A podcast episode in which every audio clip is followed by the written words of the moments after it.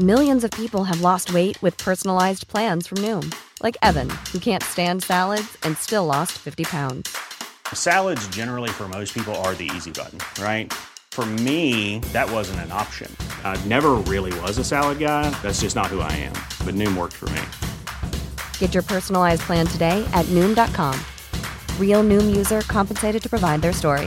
In four weeks, the typical Noom user can expect to lose one to two pounds per week. Individual results may vary. Planning for your next trip? Elevate your travel style with Quince. Quince has all the jet setting essentials you'll want for your next getaway, like European linen, premium luggage options, buttery soft Italian leather bags, and so much more. And is all priced at 50 to 80% less than similar brands. Plus, Quince only works with factories that use safe and ethical manufacturing practices.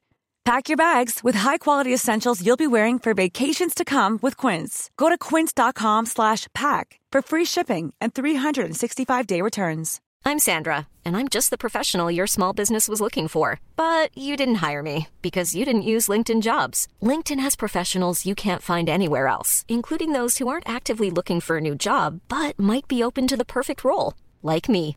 In a given month, over 70% of LinkedIn users don't visit other leading job sites. So if you're not looking on LinkedIn, you'll miss out on great candidates like Sandra. Start hiring professionals like a professional. Post your free job on linkedin.com/people today.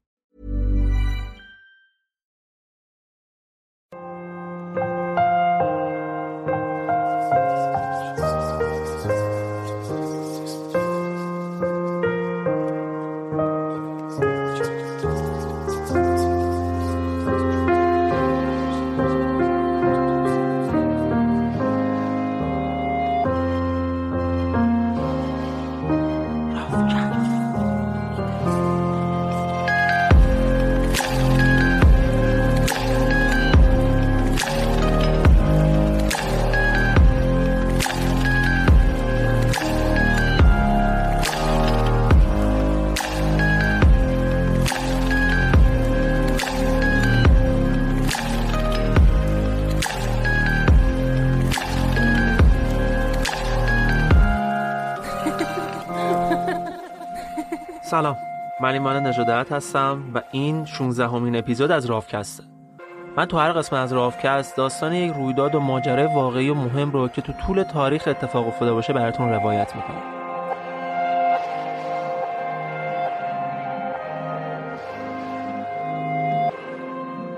این قسمت تکخال جاسوسا.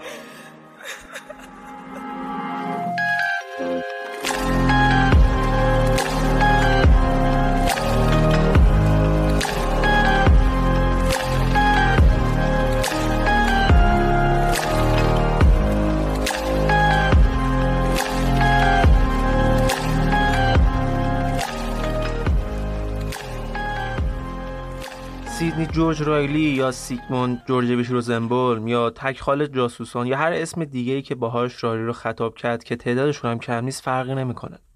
چیزی که مهمه اینه که قراره در مورد بزرگترین جاسوسی که تاریخ به خودش دیده حداقل تو دو سه قرن گذشته صحبت کنیم. از زندگی شخصی رایلی شاید خیلی چیزایی در دسترس نباشه. چون کلا آدم مرموزی بوده و هویت‌های خیلی مختلفی داشته. تقریبا چیز حدود 20 هویت مختلف داشته که تو هر کشور یا هر شهری که می‌رفته یکی اونا رو رو می‌کرده. مثلا یه جا خودش رو یه دریانورد معرفی کرده یه جا یه کشیش ایرلندی یه جا حتی یه اشرافزاده دربار امپراتوری روسیه. اما چیزی که در موردش مطمئنیم اینه که متولد 1874 تو بندر اودسای امپراتوری روسیه بوده که میشه اوکراین امروزی. در مورد پدر مادرش هم حرفای زد و نقیض زیاده. اسم مادرش پرلا بود. خیلی اعتقاد دارن که سیدنی حاصل رابطه نامشروع مادرش با اشخاص مختلف بوده. یه جا عنوان کردن که مادرش با یه دریانورد رابطه داشته، یه جا با یه پزشک یهودی گفتن که رابطه داشته. کلا زیاد تاریخ حداقل خوشبین نبوده به مادر سیدنی. ولی اکثرا اعتقاد دارن که رایلی فرزند پلا و جورج بیشوزنبولم یه زوج ثروتمند لهستانی یهودی بود که بعدا کاتولیک میشن و به روسیه میرن و اتفاقا روابط سیاسی خیلی محکمی هم با نخست وزیر لهستان و سیاستمداران روس داشتن. کلا داستانه عجیب غریب زیادی در مورد این مرد هست. نمیشه همش رو تایید یا رد کرد.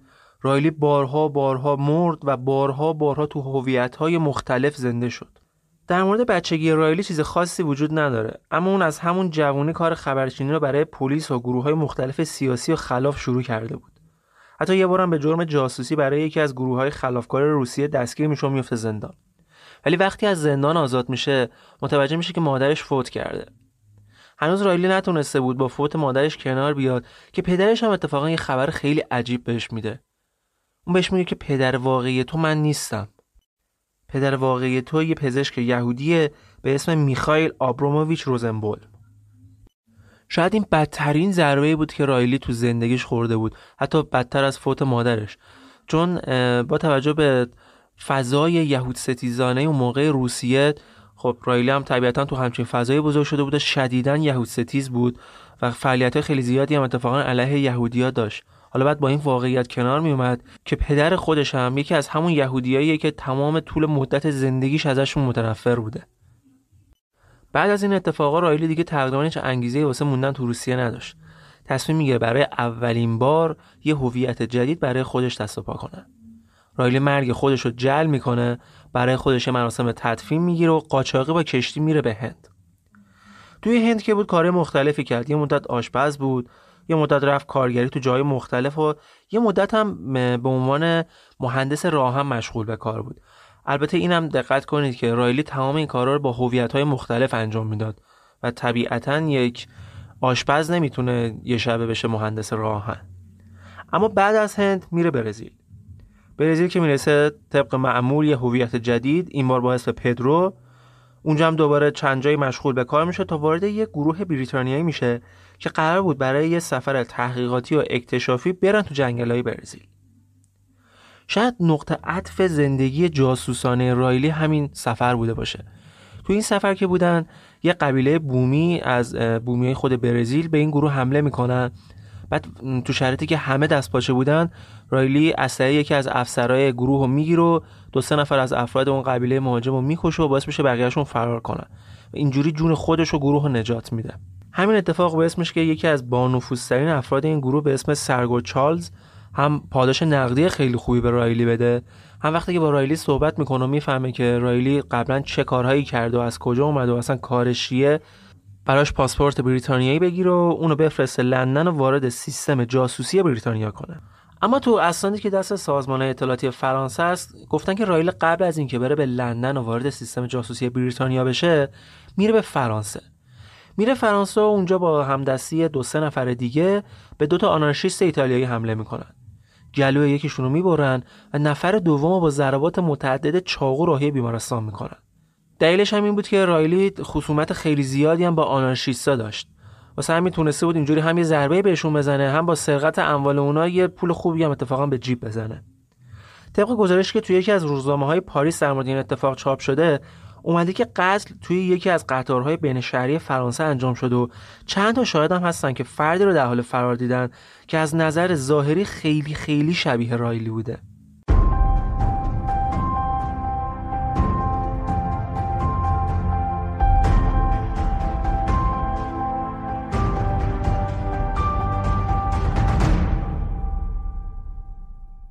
رایلی بعد از این قتل فرار می‌کنه میره لندن. میره لندن و چند میگذره تا با دختری به اسم لیلیان آشنا میشه.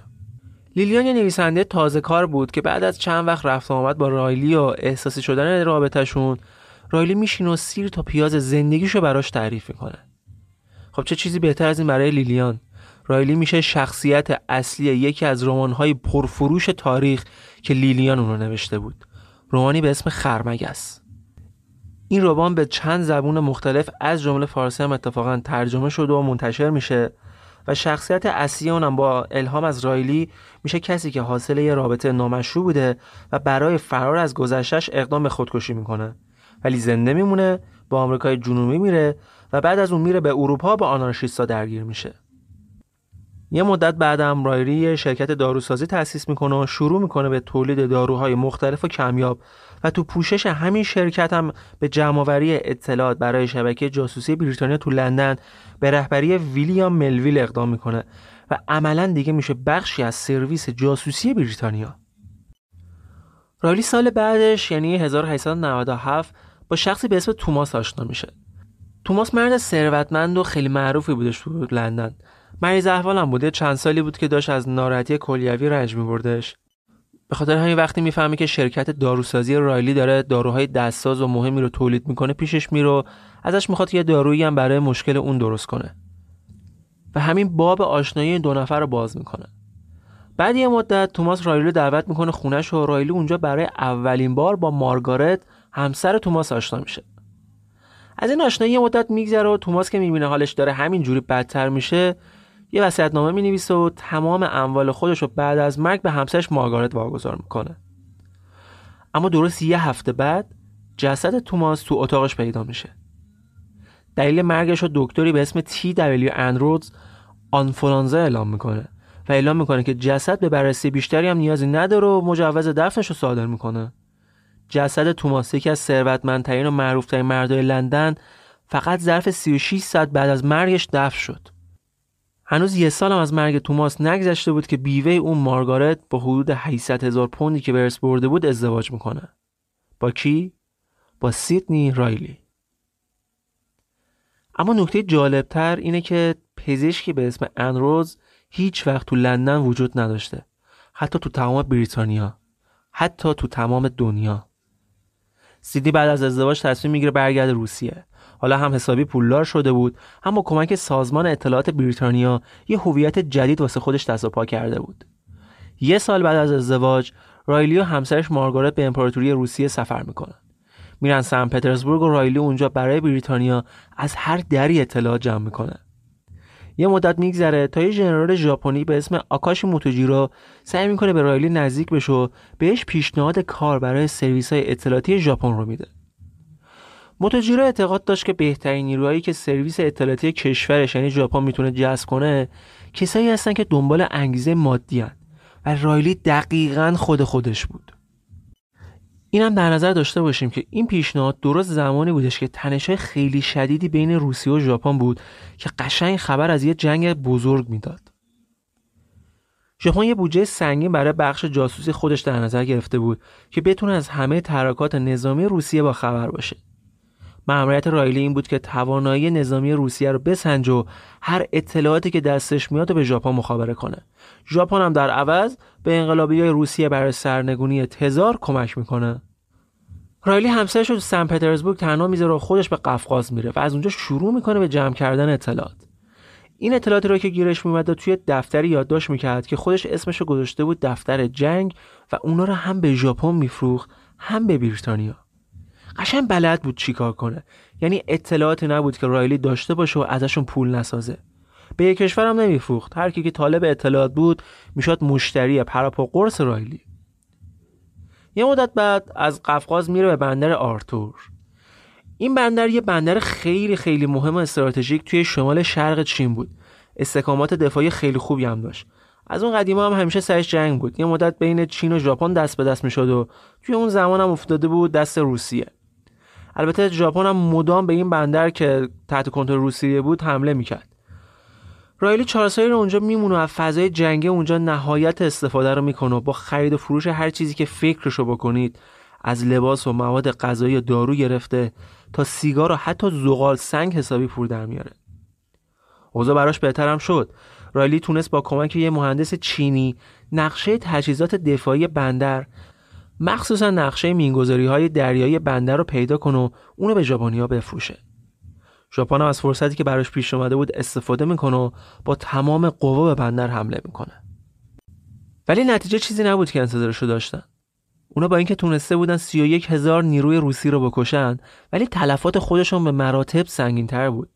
گفتم که بندر از نظر دفاعی شرایط عجیب و غریب و خیلی خوبی داشت. تمام تجهیزات مدرن دفاعی اونجا فعال بودند روسا پارازیت اندازایی ای رو نصب کرده بودند که شاید فقط یکی دو تا کشور دیگه همچین چیزی رو داشتن. خسارت ها و هزینه ژاپن به حدی سنگین بود که تا یه مدت هیچ حمله جدیدی رو نتونستن انجام بدن. بعد از حمله نیروهای ضد جاسوسی روسیه رد رایلی رو زدن. واسه این مجبور میشه فرار کنه ژاپن و از اونجا هم دوباره میره فرانسه. همین برگشت دوباره رایلی به فرانسه جایی که آدم کشته بود و سرقت انجام داده بود باعث شده بود خیلی بهش لقب جاسوس کله خراب بدن. رالی تو پاریس دوباره با ویلیام ملویل دیدار می‌کنه. همون شخصی که شبکه جاسوسی بریتانیا رو تو لندن هدایت می‌کرد. ملویل حالا ترفیع درجه هم گرفته بود. شده بود رئیس بخش اطلاعاتی دفتر جنگ بریتانیا. خیلی هم دلش می‌خواست که نیروی مثل رایلی رو داشته باشه رایلی هم که خدا خواسته پیشنهاد همکاری دوباره ملویل رو قبول می‌کنه و این دو نفر دوباره کارشون رو با هم شروع می‌کنن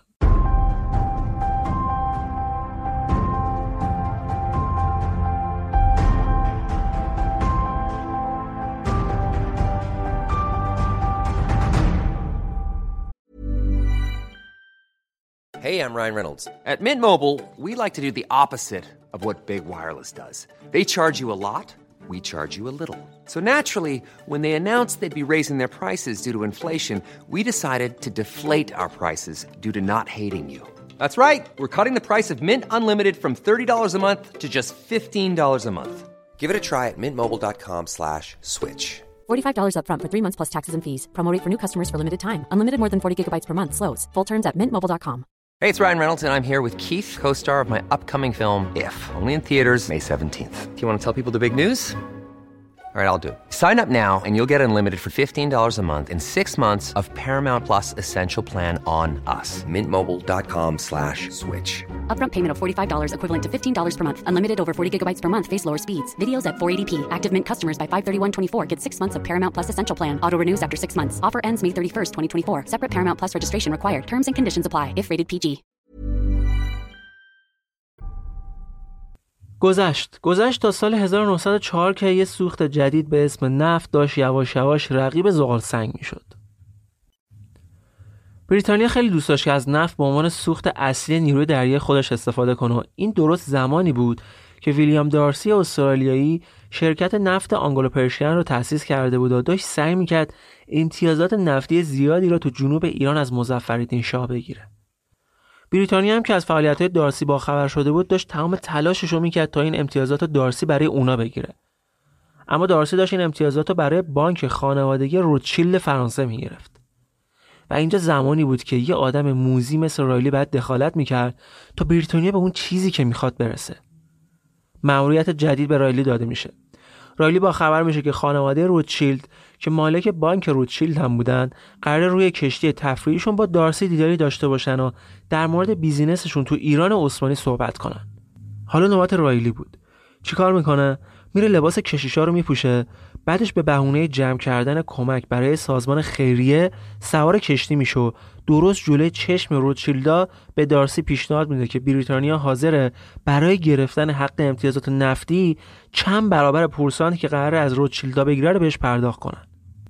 دارسی هم که این وسط تحت تاثیر حرفای رایلی حسابی وسوسه شده بود همونجا معاملش با روتشیلدا رو به هم می‌زنه و با رایلی برای مذاکره با دولت بریتانیا میره لندن. این اتفاق قشنگ داره نشون میده که رایلی چقدر تو آینده سیاسی و اقتصادی ملت های مختلف نقش داشته. شاید اگه اون نبود اصلا سرنوشت ایران هم تغییر می‌کرد. شاید بهتر می‌شد یا کسی چه می‌دونه اصلا شاید هم بدتر. اما ماموریت های رایلی تمام شدنی نبودن و یکی یکی هم جالبتر بودن. بعد از ماجرای دارسی و نفت و این حرفا رایلی فرستاده میشه آلمان. ماجرا از این قراره که توی نمایشگاه بین‌المللی هوایی یه هواپیمایی بوده که می‌گفتن خیلی پیشرفته و مدرن بود. مأموریت رایلی این بود که قطعه از موتور این هواپیما رو که ظاهرا سالها از تکنولوژی زمان خودش جلوتر بوده رو بدزده و به دولت بریتانیا تحویل بده. این کارم می‌کنه. اما این آخرین مأموریتش تو آلمان نبود. فراموش نکنیم که تو این سالها تنش بین کشورهای مختلف خیلی زیاد بود. مخصوصا اینکه داریم به جنگ جهانی اول هم نزدیک میشیم دیگه. کشورها هم تمام تلاششون رو دارن انجام میدن تا هر اطلاعات نظامی که می‌تونن از همدیگه به دست بیارن. سال 1909 آلمان در حال گسترش سلاح جنگیش بود و بریتانیا می‌خواست تا جایی که می‌تونه از این سلاح جدید اطلاعات کسب کنه. رایلی با یه مأموریت جدید دوباره وارد عمل میشه و با هویت جدیدی به اسم کارل هان به عنوان جوشکار وارد کارخونه کشیزازی کروپ آلمان میشه. چند وقتی مشغول به کار میشه تا وارد بخش دیگه از کارخونه میشه که می‌تونه با سرپرستی که به نقشه مربوط به کارخونه و طراحی های ساخت کشتی ها دسترسی داره آشنا بشه. طرح رفاقت میریزه و حسابی که اعتماد سرپرستش رو جلب کرد یه روز وارد دفترش میشه و بعد از خفه کردن اون بیچاره تمامی نقشه و طراحی ها رو میدوزه. موقع فرار از کارخونه هم دو تا دیگه از نگهبانا رو می‌کشه و با قطار از شهر خارج میشه. اما تیزهوشی رایلی رو ببینید. اون همه نقشه ها رو با هم نمیفرسته لندن. برمیداره هر کدوم از نقشه ها رو چهار تیکه می‌کنه تیکه ها رو جدا جدا میفرسته. تا اگه تو مسیر اتفاقی افتاد یه بخششون از بین رفت و نرسید تیکه های دیگه ماهیت عملیات ساخت کشتی ها رو مشخص کنه. از این ماجرا هم سه سال میگذره و میشه سال 1912 و رایلی دوباره با یه هویت جدید تو قالب یه تاجر ثروتمند به روسیه برمیگرده و تو سن پترزبورگ یه باشگاه هواپیمایی می‌زنه. همونجا با شخص جدیدی به اسم الکساندر گراماتیکوف آشنا میشه. این آدم از ماموران اوخرانا بود. اوخرانا پلیس مخفی روسیه بود که بیشتر کارهای امنیتی و حساس رو پیگیری می‌کردن. رالی از طریق همین شخص وصل میشه به سرویس های مخفی روسیه و حالا دیگه همزمان داره هم برای ژاپن هم بریتانیا و هم روسیه جاسوسی می‌کنه و اطلاعاتی هم که از هر کشور داره رو به طرف مقابل میفروشه. ولی نسبتا به بریتانیا وفادارتر بود. شاید چون پول بهتری گیرش میومد دو سالی رو تو سن پترزبورگ میمونه و میشه سال 1914 و شروع جنگ جهانی اول. نبردی چهار ساله که به جنگ بزرگ یا جنگی برای پایان تمام جنگ ها شهرت داره. بزرگترین نبرد تاریخ بشر تا اون زمان و به شدت گسترده. عمق خسارات و فجایی که توش رخ داد نظیر نداشت. از کشدار در جبههای جنگ گرفته تا نسل های قومی و عثمانی و از بین رفتن چهل درصد جمعیت ایران به خاطر قحطی ناشی از اشغال کشور به دست بریتانیایی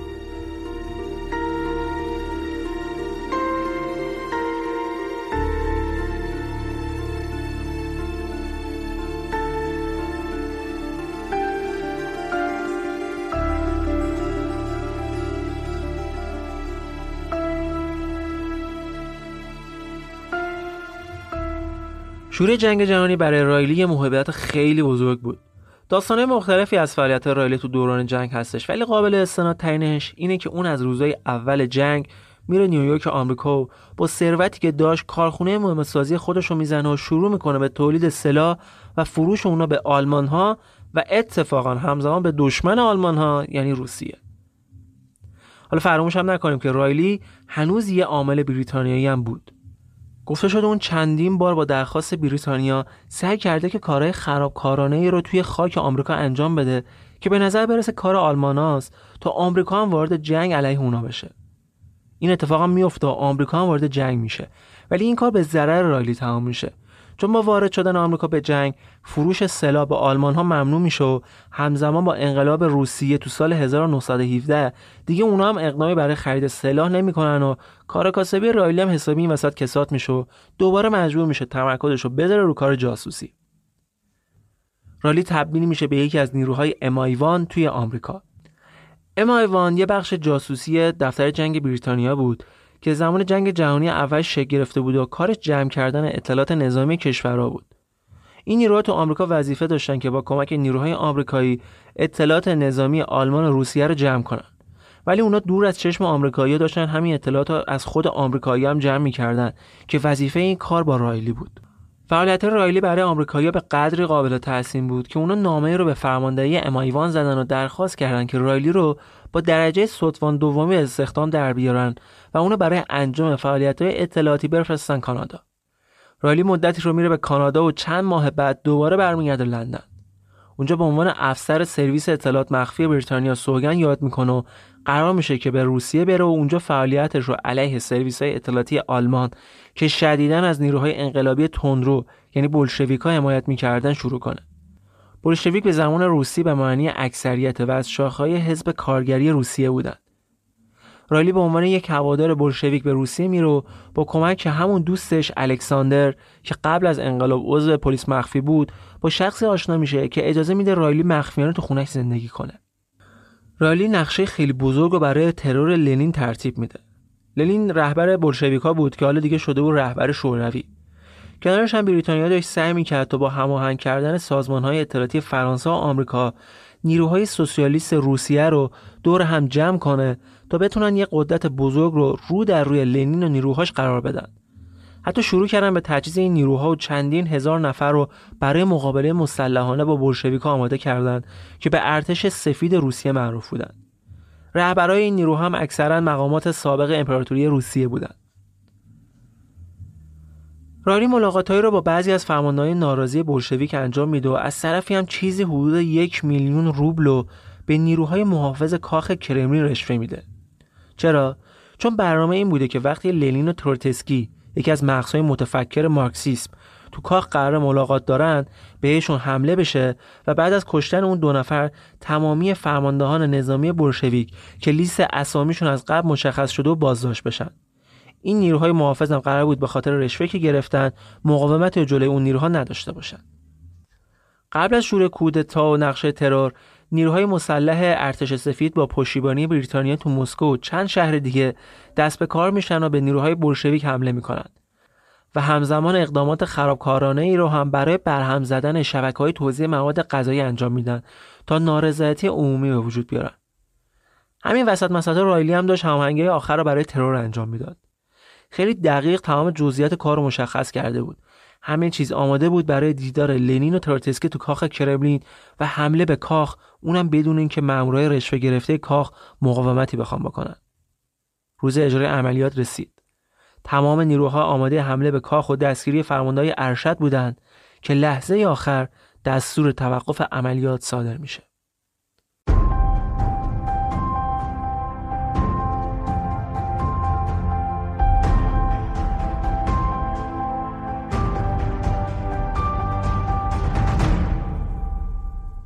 داستان از این قرار بود که یه زن آنارشیست سابق به اسم دوران کپلن که الان از نیروهای سوسیالیست ضد بلشویک‌ها بود به لنین حمله کرده بود و با شلیک سه گلوله لنین رو ترور کرده بود.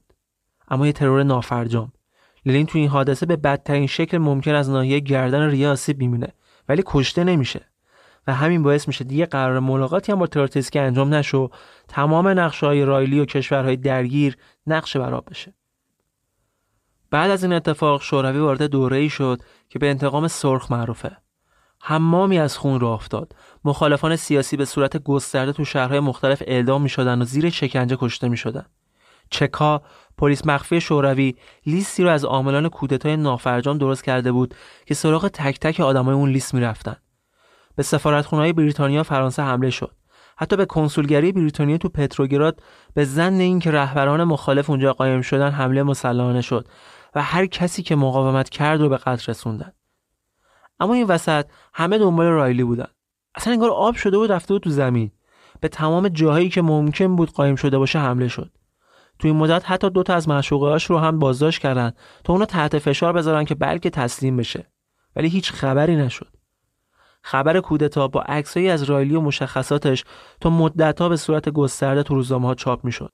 حتی واسه شناسایی دستگیریش جایزه خیلی بزرگی گذاشته بودند رایلی هنوز توی روسیه بود. تو مدت فرارش با یکی از ماموران مخفی بریتانیا دیدار کرد و بهش پیشنهاد شد که به اوکراین بره و از اونجا ماموران مخفی امایوان ببرنش لندن. ولی رایلی قبول نمی‌کنه. به که پاسپورت آلمانی ردیف می‌کنه و با کشتی قاچاقی میره آلمان و از اونجا دوباره میره لندن. رایلی سفیر بریتانیا تو شوروی به طور قیابی محاکمه میشن و هر دوشون به جرم اقدام برای ترور و کودتا به اعدام محکوم میشن. 20 نفر دیگه از نیروهای بریتانیایی آمریکایی که تو شوروی دستگیر شده بودن هم محاکمه میشن و به حبسهای مختلف با اعمال شاقه محکوم میشن اما رایلی درست یک هفته بعد از ورودش به لندن با یه هویت جدید دوباره به جنوب روسیه فرستاده میشه تو هفته بعدی رایلی دوازده گزارش مختلف از اوضاع نظامی، اقتصادی، نیروهای مخالف بلشویک های مستقر تو منطقه و حتی گروه های اسلامی به لندن میفرسته. اما سال 1922 رایلی بعد از دو بار ازدواج رسمی یا داشتن چندین معشوقه مختلف برای بار آخر ازدواج می‌کنه. این بار وقتی به برلین سفر می‌کنه با یه بازیگر به اسم پپیت تا بابادیلا آشنا میشه. اون اول به دروغ به رایلی گفته بود که اهل آمریکای جنوبیه. ولی بعدا مشخص میشه که اسمش نلی بورتون است و بیوه نمایشنامه نویس معروف استرالیاییه که البته به خاطر اینکه کار رقصندگی هم انجام میده زیاد خوشنام نبود. ولی به هر حال یه سال بعد از آشناییشون تو لندن با هم دیگه ازدواج می‌کنن. نکته جالب در مورد تمام ازدواج رسمی رایلی اینه که تو تمام مراسم‌های عقدش شاهدهای ازدواج رایلی نیروهای سرویس مخفی بریتانیا بود بابا دیره در مورد رایلی می‌گفت که اون مرد جذاب فریبنده خیلی باهوش و شجاعی بود. هیچ وقت به جز دو یا سه نفر کسی رو تو خونه مهمون نمی‌کرد. اون می‌گفت رایلی همیشه تو فکر این بود که دوباره برگرده به روسیه و دوستاش رو که فکر می‌کرد هنوز زنده هستن رو پیدا کنه و فراری بده. همین فکر و خیال هم کاری باهاش می‌کنن که سال بعد از ازدواج با چرچیل دیدار می‌کنه و ازش می‌خواد ارتباطی رو با یه ژنرال سابق روسیه برقرار کنه تا بتونن براش رابطی رو تو سازمانی به اسم اعتماد که ظاهرا یه تشکیلات ضد بلشوی که سلطنت طلب بود پیدا کنن تا به فنلاند برن و از اونجا طرح جدیدی رو برای یه کودتای تازه تو شوروی بررسی کنن. برخلاف تمام مخالفت هایی که مشاوران چرچیل با این کار می‌کنن اما اون این ملاقات رو ترتیب میده. ملاقات انجام میشه و تمام قرارها گذاشته میشه. قرار میشه تا گروه با هواپیما فنلاند برن و اونجا برای عملیات جدید آماده بشن. اما هواپیمایی که رایلی و گروهش توش بودن به جای فنلاند تو روسیه به زمین میشینه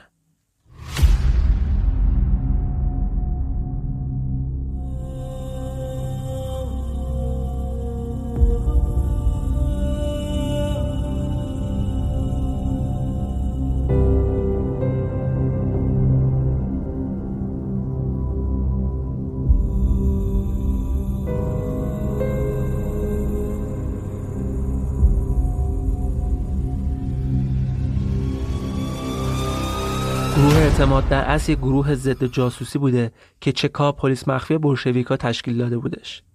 و اون رابطی که ژنرال سابق روس باش دیدار کرده بود در واقع نیروی مخفی این سازمان بود. رایلی و ژنرال روسی هر دو دستگیر میشن و تحویل مقامات بولشویک داده میشن. رابط قلابی چکا میگه وقتی رایلی دستگیر شد هیچ استراب و نگرانی تو وجودش نبود. صورتش اصلا روح نداشت. انگار براش مهم نبود که ممکنه اعدام بشه. رایلی دادگاهی میشه و حکم اعدامی که قیابی برای صادر شده بود بهش ابلاغ میشه. بارها بارها ازش بازجویی میشه تا فعالیت های جاسوسیش و اطلاعاتی که داره لو بده.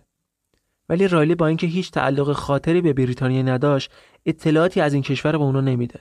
و جالبه که حتی تو بازجویی هاش هم یه هویت جدید بر خودش ساخته بود و تمام مدت می‌گفت که یه ایرلندیه. یوری تو مدتی که بازداشت بود هم بازداشت جاسوسی می‌کرد. اینکار جاسوسی کردن تو پوست و گوشت و استخونش بود. تک تک سلولای بدنش فقط دنبال جمع کردن اطلاعات بودن تو زندان که دید اطلاعات خاصی واسه جمع کردن نداره شروع کرد شیوه های بازجویی کردن مامورا رو روی کاغذهای سیگار می نوشت و اونا رو لای گچهای ریخته دیوار سلولش قایم می کرد. حتی روی یکی از این برگان نوشته بود بابت این اطلاعات بریتانیا پول خیلی خوبی به من میده. در مورد سرنوشت رایلی بازار شایعات حسابی داغ اولی چیزی که شوروی گفته و اعلام کرد که رایلی موقع فرار از زندان تو مرز کشته شده. خیلی که کارهای رایلی رو دیده بودن و شاهد بودن چه چیزایی دست این بشر ساخته است مرگش رو باور نمی‌کردن. اونم گفتن رایلی بازم مرگ خودش رو جر کرد و معلوم نیست دوباره سر کلش قرار کجا پیدا شه. بعضی هم گفتن رایلی به استخدام سرویس های اطلاعاتی شوروی در اومده و یه سری هم مثل همسرش اعتقاد داشتن که اون فرار کرده و هنوز زنده است. ولی حقیقت این بود که سیدنی رایلی بعد از حدود 35 سال کار جاسوسی اطلاعاتی روز 5 نوامبر 1925 تا 51 سالگی با دستور مستقیم استالین تو جنگلی نزدیکی مسکو توسط دو افسر چکا با شلیک مستقیم گلوله به سینهش اعدام میشه.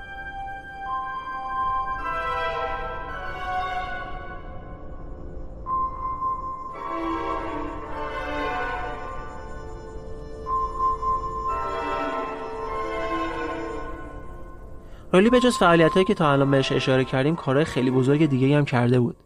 مثلا تو جنگ بوئر که جنگی بود بین مهاجرای هلندی آفریقای جنوبی با انگلیسیا با هویت یه تاجر روس به نیروهای هلندی سلاح میفروخت.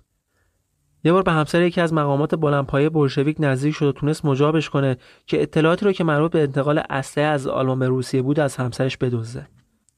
یه بارم به خاطر دشمنی شدیدی که با حزب کارگر بریتانیا داشت نامه جلی رو از ارتباط مخفیانه این حزب با بولشویکا درست کرد و توی مطبوعات بریتانیا منتشر کرد که باعث شد دولت رامسی مکدونالد سقوط کنه. حتی چندین بار سعی کرده بود که خاندان رومانوف رو از زندانهای بولشویک فراری بده. در مورد سرگذشت خاندان رومانوف که رو امپراتوری روسیه حکومت می‌کردن و بولشویکا با انقلاب بزرگشون سرنگونشون کردن قبلا تو رافکست یه اپیزود به اسم آخرین انتظار ساختیم. که خیلی ماجرای عجیب و غم چه بلاهایی که انقلابی ها سر این خانواده و بچه هاشون نیوردن. پیشنهاد می‌کنم حتما اون اپیزود رو اگه دوست داشتید گوش بدید. رالی تو دوران فعالیتش همه جا بود و نقش داشت. از روسیه تا آفریقا از آمریکا تا ژاپن از آلمان و فرانسه تا ایران. زمانهای روسی، ژاپنی، انگلیسی، لهستانی، فرانسوی و حتی ژاپنی رو بلد بود حرف بزنه. با زنهای خیلی زیادی رابطه داشت. چند بار ازدواج رسمی کرده بود و چندین معشوقه مختلف داشت. قشنگم بلد بود چجوری زنها رو به خودش جذب کنه. کلا شخصیت خیلی جذابی بود برای خانمها. اما رایلی جدا از ایش و که با این زنها داشت بیشتر از اونا برای جمع کردن اطلاعات و پول استفاده می‌کرد تو طول داستانم اشاره کردم که یکی از ازدواجهای رسمیش با مارگارت به خاطر پول و ارسیه بالای شوهرش بود و حتی یکی از معشوقهاش همسر یکی از مقامات بلندپایه روسیه بود که جوری این زن شیفته خودش کرده بود که راضی شده بود ریسکی به این بزرگی بکنه و برای رایلی از شوهرش اطلاعات بدزده درباره رایلی شخصیت چند تا سریال و فیلم سینمایی هم ساخته شد که بیشتر این فیلم ها تو شوروی بلوک شرق تولید می و رایلی تو تمام این فیلم ها نقش یه آدم شرور قاتل داشت. اما سال 1983 سریالی 12 قسمتی به کارگردانی مارتین کمپل در مورد زندگی رایلی ساخته میشه که سال بعدش برنده جایزه بفتا میشه. در کنار اینا شخصیت سیدنی رایلی الهام بخش یان فلمینگ برای خلق سری فیلم های جیمز باند هم بود. رایلی بدون شک از بزرگترین جاسوسایی بود که تاریخ به خودش دیده بود و بدون تردید تو شرایط فعلی دنیایی که الان داریم توش زندگی می‌کنیم نقش پررنگی داشت.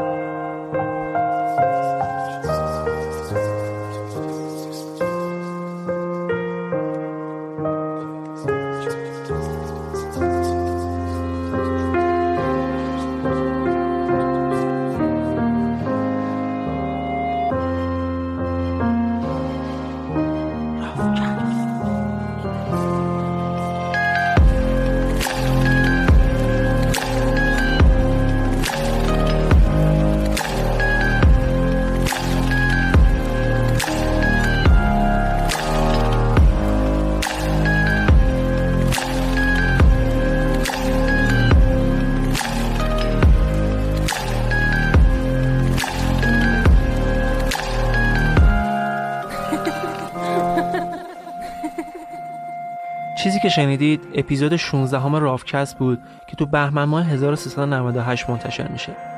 رافکست رو می‌تونید از طریق تمام اپلیکیشن های پادکست مثل CastBox و Apple Podcast بشنوید.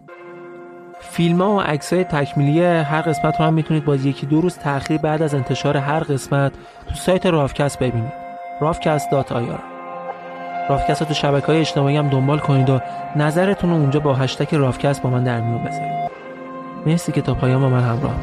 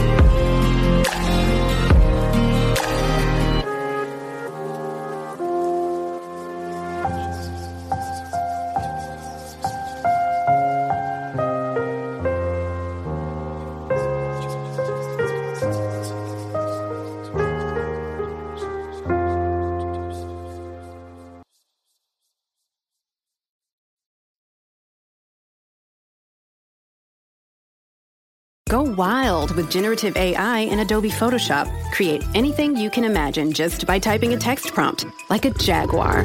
No, a jaguar on a spaceship. Yes, this changes everything. Try it now at Photoshop.com.